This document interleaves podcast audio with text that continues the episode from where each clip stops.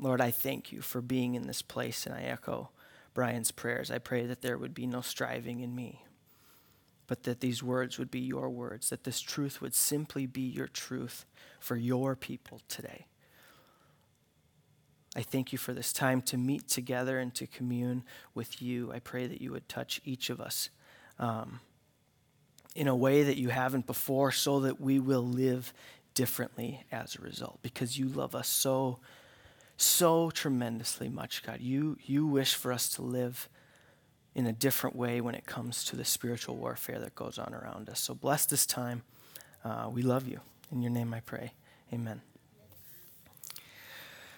If you know me at all, you would know that I believe one of the greatest gifts technology has ever given us is YouTube.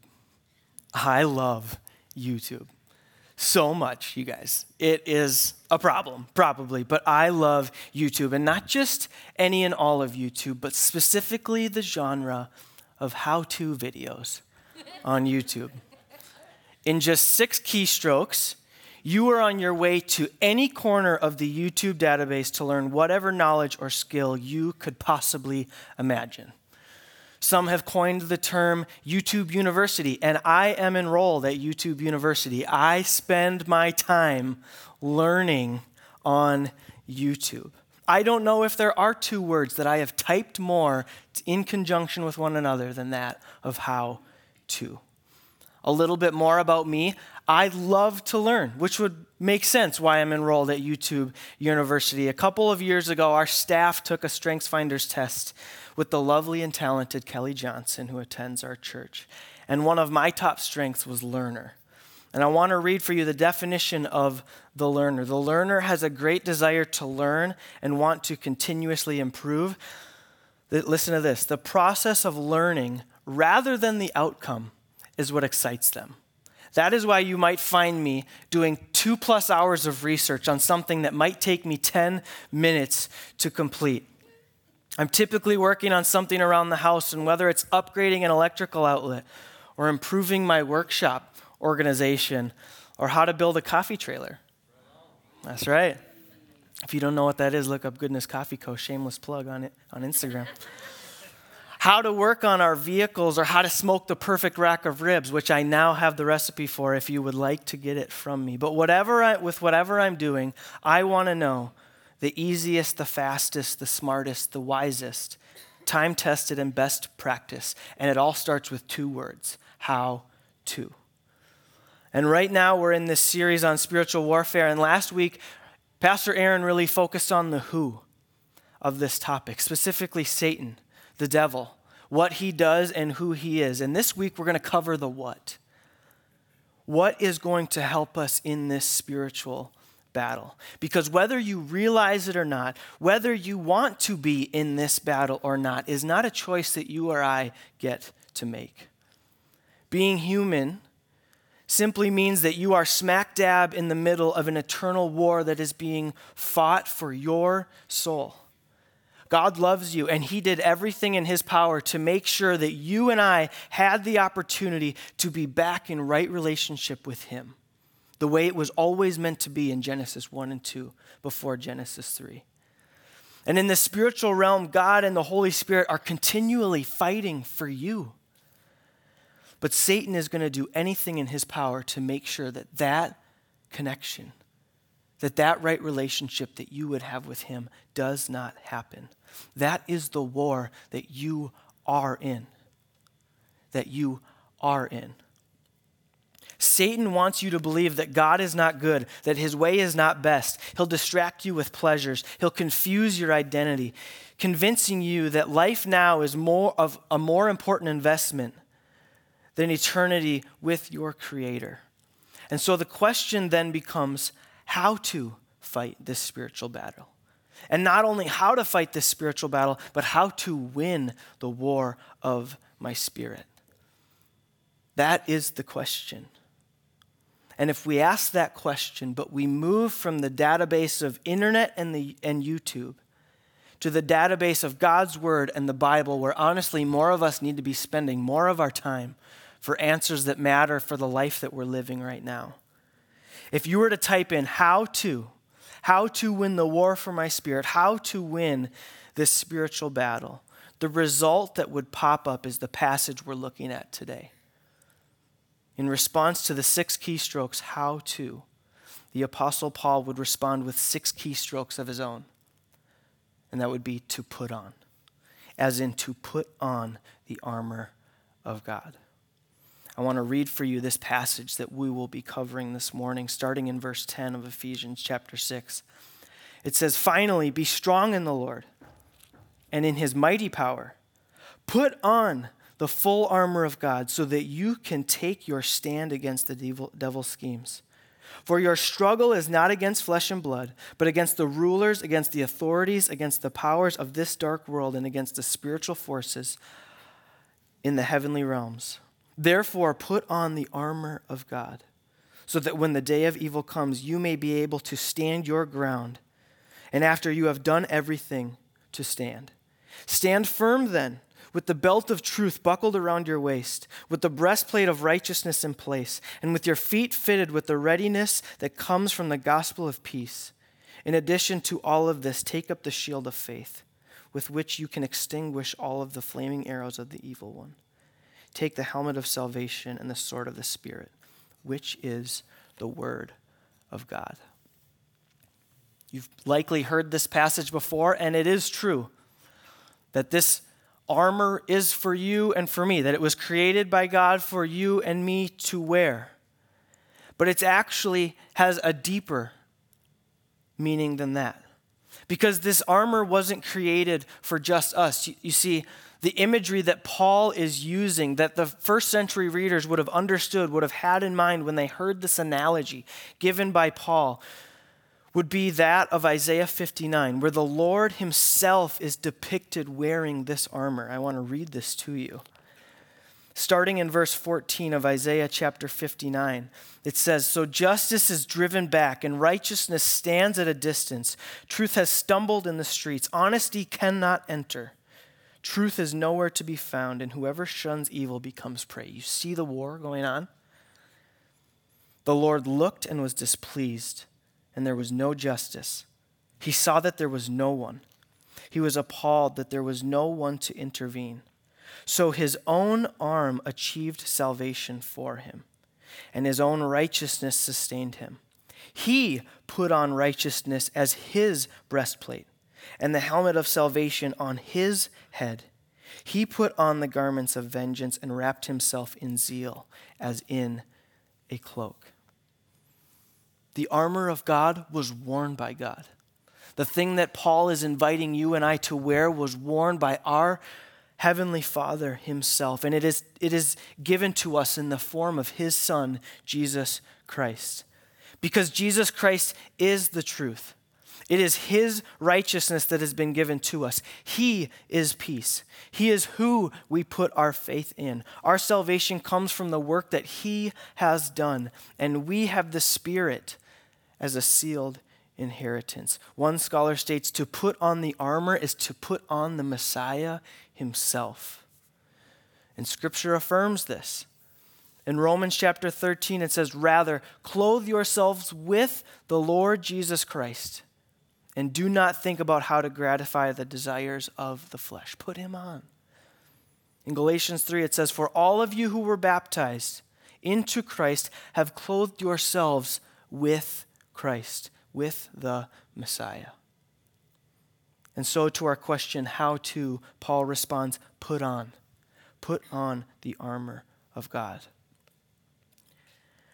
Now, I cannot cover these six items at length this morning, but I do want to briefly cover these six pieces, these six components of God's armor that we are to walk in, live out, and to put on. The first is the belt of truth, and this was really covered by Aaron last week. It's God's truth that holds everything in place for the believer. Last week we learned that above all, Satan is a liar, that his native that is his native tongue. And how we combat those lies is simply by knowing the truth. Then there is the breastplate of righteousness. The breastplate is what protects the heart. And our righteousness is twofold. It's the righteousness that is it's the righteousness that has been given to us by Christ, right? That has been given and imputed to us by Jesus Christ, but it's also what is what is referred to in the armor of God is how we live out of that righteousness. It is actually the act of living righteously, living as God has called his people to. That is being in right relationship with God and people. It is not omitting the scriptures, wisdom, and instruction, but actually living by them. That is how you and I put on the breastplate of righteousness. Third is the gospel of peace, feet fitted with the gospel of peace. And what this, what this gives us a depiction of is, is what helps us to stand firm. Like cleats being able to help us stand our ground, and it also promotes a posture of peace. What we are to bring into this world is the gospel, and what the gospel is, is not of conflict or of vengeance, but that of peace. It is to love your neighbor, even when it's hard. It's about loving your enemy, not Satan, like we're talking about in this series, but those around you who you might consider yourself in opposition with. That is to bring the gospel of peace there. It is what Jesus talked about in Matthew 5. Even when someone slaps you on the cheek, turn to them the other cheek also. It is in moments, even in moments that call for retaliation, to be a bringer of peace. Then there is the shield of faith, and I want to read for you verse 16 again. It says, In addition to all this, take up the shield of faith with which you can extinguish all of the flaming arrows of the evil one. Now, it was intentional by Paul to give this extra description of a shield and, distinct, and extinguishing the arrows of the evil one. Because you see, in Roman culture, the ancient shield was made of wood planks covered with metal, canvas, and leather. And then they were dipped in water to douse any flames because the flames that enemies would often use, or the javelins literally thrown at the Roman army, would not only be have, have two foot long, these javelins would have two foot long metal um, points on the end, but they would be dipped in pitch and then lit on fire. The threat of fire could cause panic among the troops, as a flaming shield would be thrown away, exposing that soldier and the other troops to the fire. The shield would protect the shoulder, soldier and prevent such panic, especially as soldiers often stood next to each other and locked their shields to protect the group. What this really gives us a picture of is the communal aspect of the armor of God. Yes, you as the individual have been called to put on the armor, but this passage is also talking to the body of Christ as a whole, that we as a people group were intended to fight this war together. You were not meant to go out on that battlefield by yourself. That is not what is even being talked about here. It is a war. It is one army versus another, and the army of God versus is fighting the army of darkness. And so, what this really gives clarity to is how we are to link arms, to lock shields with one another, the body of Christ in small group, in community, in relationship with one another, so that we can extinguish the flaming arrows of the evil one. That when a lie comes our way, it doesn't absolutely wreak havoc in our lives, but we would be able to distinguish what is truth and what is lie. The fifth component is the helmet of salvation, and this is really what protects our minds. The knowledge of certain salvation is what brings confidence and peace to the believer. Do you have the mind of Christ? Are you re- letting Him renew your mind by getting in His Word and listening to His Spirit? communing with Him each day. And sixth is the sword of the Spirit, which is the Word of God. But we must also take the sword of the Spirit in the sense of depending on what He, the Spirit, helps us use it. Not only did the Spirit give us the scriptures, but He also makes them alive to us, or us alive to them. And He equips us with the right thrusts of the sword, as in God's word, to combat the enemy at the right time. Think of a soldier or a gladiator in training, practicing sword thrusts and moves and positions. Now he must practice them ahead of time as if he's going to be a superior fighter at the time of battle. Then he will instantly be able to call which thrust and which position suits that precise moment. He will never be able to use the thrust in the fight if he has not first practiced it. Have you spent time in God's Word? Do you know what His truth is? So that when those attacks come, when the lies of our enemy come at us, when they attack you, do you know the truth that is available to you to combat that lie? The sword of the Spirit, the Spirit that lives in you, is what's going to help you lodge those truths so deep in your heart that when those lies come, you'll be able to not only defend yourself, but actually take up and make ground. Now, I want to return to those first words in verse 11 to put on. That Greek word is enduo, it's a verb. It means to take action. We have a responsibility in this fight. Although we are putting on Christ, meaning we are putting on His truth and His righteousness and His peace and the salvation that He has attained, the strength his strength, that's what we're wearing. We're going to let Him do the fighting. Although that is true, this strength is something that you and I must actively pursue. It is something that must actively be sought, meaning we need to put on God's armor. We have a role to play.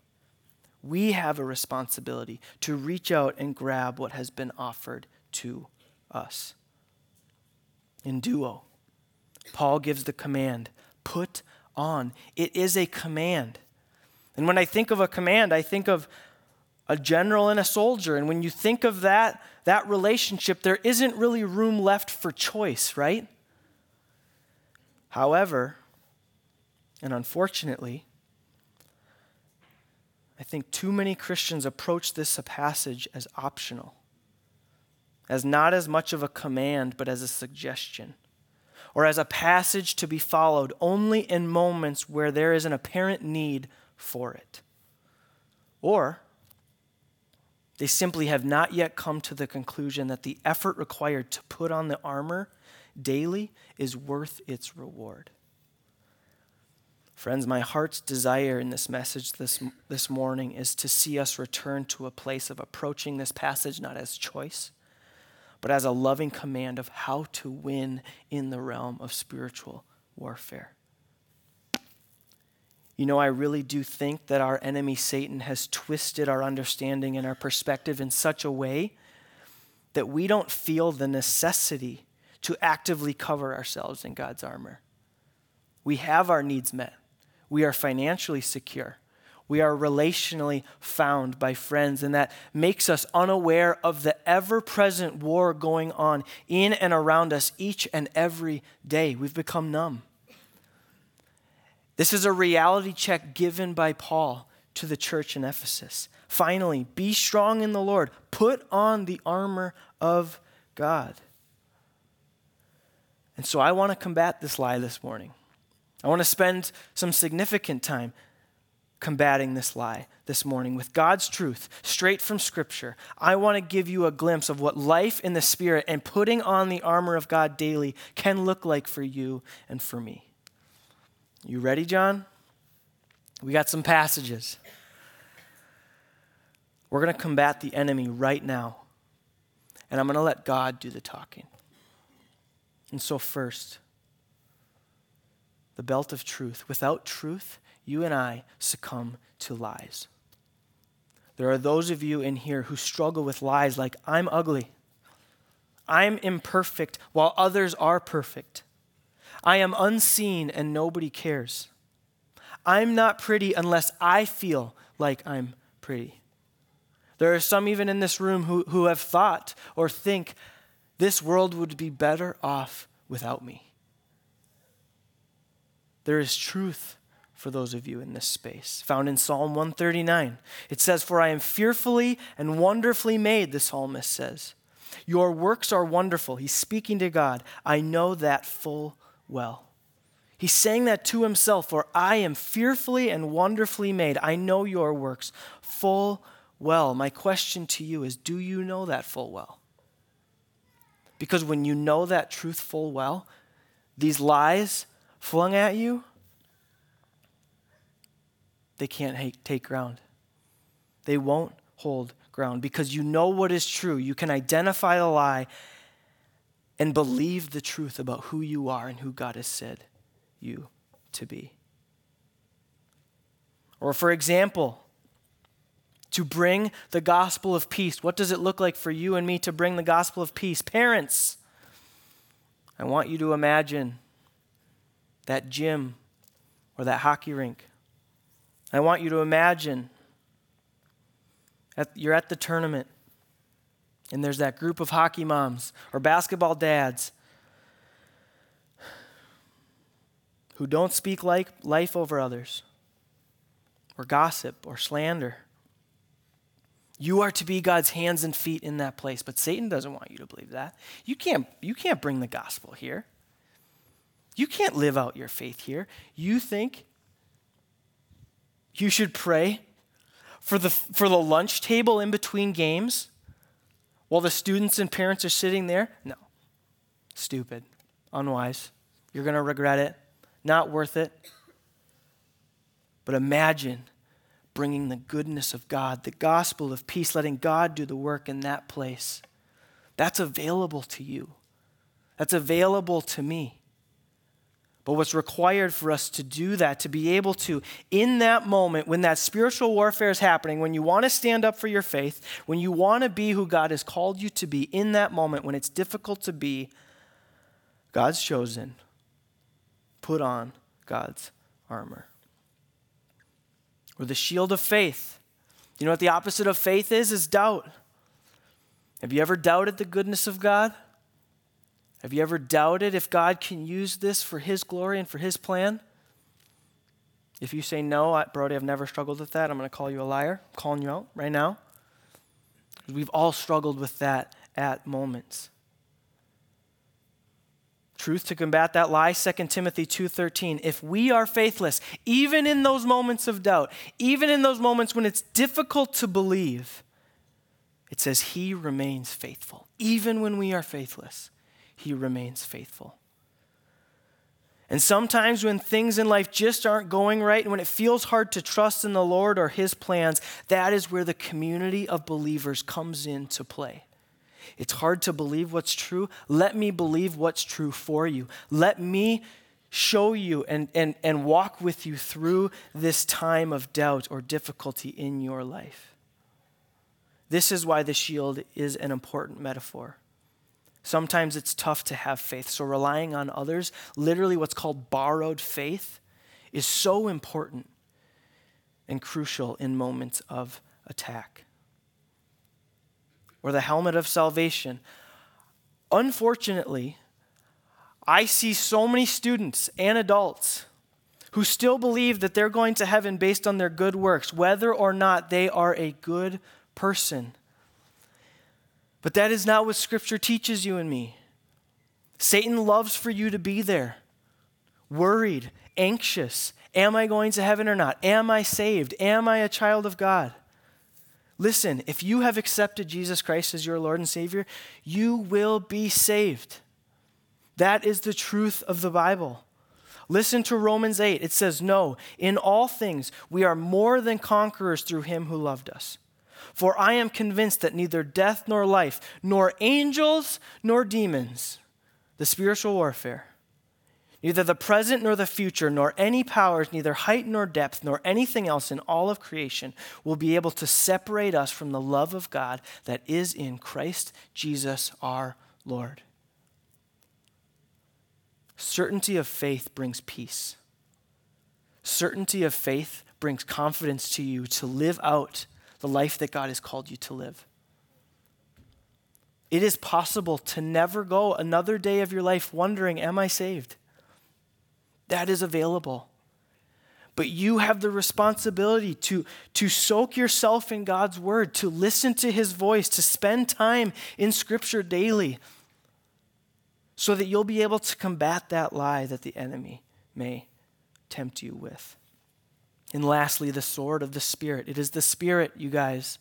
It is the Spirit at work in us that is going to make this possible. It is our offensive weapon. It is through the Holy Spirit that lives in us, that does the unthinkable, that fights on our behalf and gives us the insight, direction, and wisdom to lead us through this battle.